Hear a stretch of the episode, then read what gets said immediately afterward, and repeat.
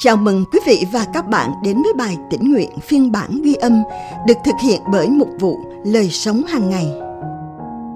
Bài suy gẫm hôm nay của chúng ta có tựa đề Hoàn hảo như đấng Christ dựa trên phân đoạn Kinh Thánh nền tảng được chép trong Matthew đoạn 19 từ câu 16 đến câu 26. Lúc ấy, có một người đến hỏi Ngài, Thưa Thầy, tôi phải làm điều lành nào để được sự sống đời đời? Đức Chúa Giêsu đáp, Sao ngươi hỏi ta về điều lành? Chỉ có một đấng trọn lành mà thôi. Nếu ngươi muốn vào sự sống, hãy tuân giữ các điều răn. Người ấy hỏi, những điều răn nào?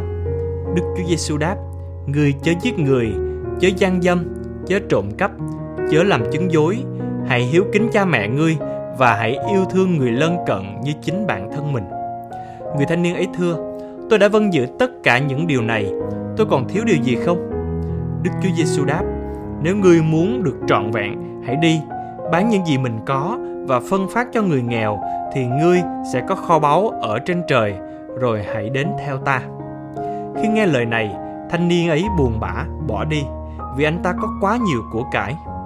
Đức Chúa Giêsu phán với các môn đồ: Thật ta bảo các con, người giàu vào vương quốc thiên đàng quả là khó. Ta lại nói với các con, lạc đà chui qua lỗ kim còn dễ hơn người giàu vào vương quốc Đức Chúa Trời. Các môn đồ nghe điều này thì vô cùng kinh ngạc và nói rằng: Vậy thì ai có thể được cứu? Đức Chúa Giêsu nhìn họ và phán: Loài người không thể làm được điều này, nhưng Đức Chúa Trời làm được mọi sự.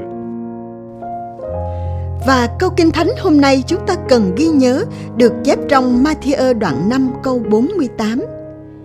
Thế thì các con phải nên toàn thiện như cha các con ở trên trời là toàn thiện.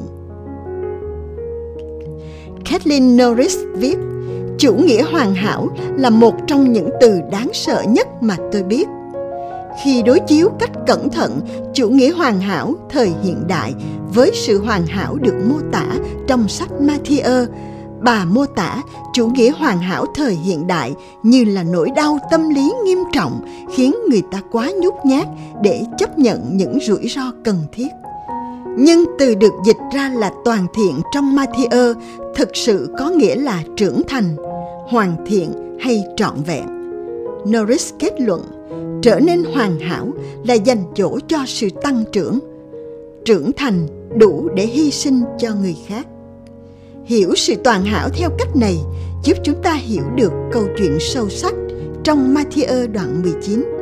Khi một người đàn ông hỏi Chúa Giêsu rằng, anh có thể làm điều lành nào để được sự sống đời đời. Chúa Giêsu đáp: Hãy tuân giữ các điều răn. Người đàn ông đó nghĩ rằng mình đã vâng theo mọi điều răn, nhưng anh biết mình vẫn còn thiếu một điều gì đó anh hỏi, tôi còn thiếu điều gì không đó là khi Chúa Giêsu xác định sự giàu có của người đàn ông này như gọng kìm bóp nghẹt tấm lòng của anh. Ngài nói rằng nếu anh muốn được trọn vẹn, hoàn hảo, sẵn sàng ban cho và nhận lãnh từ người khác trong vương quốc của Đức Chúa Trời thì phải sẵn sàng từ bỏ những gì đang đóng chặt tấm lòng anh với người khác mỗi người trong chúng ta đều có phiên bản hoàn hảo của riêng mình tài sản hay thói quen mà chúng ta bám víu vào như một nỗ lực vô ích để kiểm soát ngày hôm nay, hãy nghe lời mời gọi nhẹ nhàng của Chúa Giêsu để đầu phục và tìm thấy sự tự do trong sự trọn vẹn mà chỉ có được ở trong Ngài. Có khi nào bạn nhầm lẫn những mục tiêu cá nhân với sự toàn hảo trong Kinh Thánh không? việc đầu phục và dân quyền kiểm soát lên cho Chúa có thể mang lại sự tự do khỏi chủ nghĩa hoàn hảo như thế nào? Chúng ta cùng nhau cầu nguyện. Lạy Chúa yêu thương, xin tha thứ cho con vì con thường nhầm lẫn những tham vọng cải thiện bản thân của chính con với sự tăng trưởng trong Ngài. Xin giúp con đầu phục và dân quyền kiểm soát lên cho Ngài và đón nhận một đời sống tự do với Ngài. Cảm ơn quý vị và các bạn đã lắng nghe phiên bản ghi âm bài tĩnh nguyện hôm nay.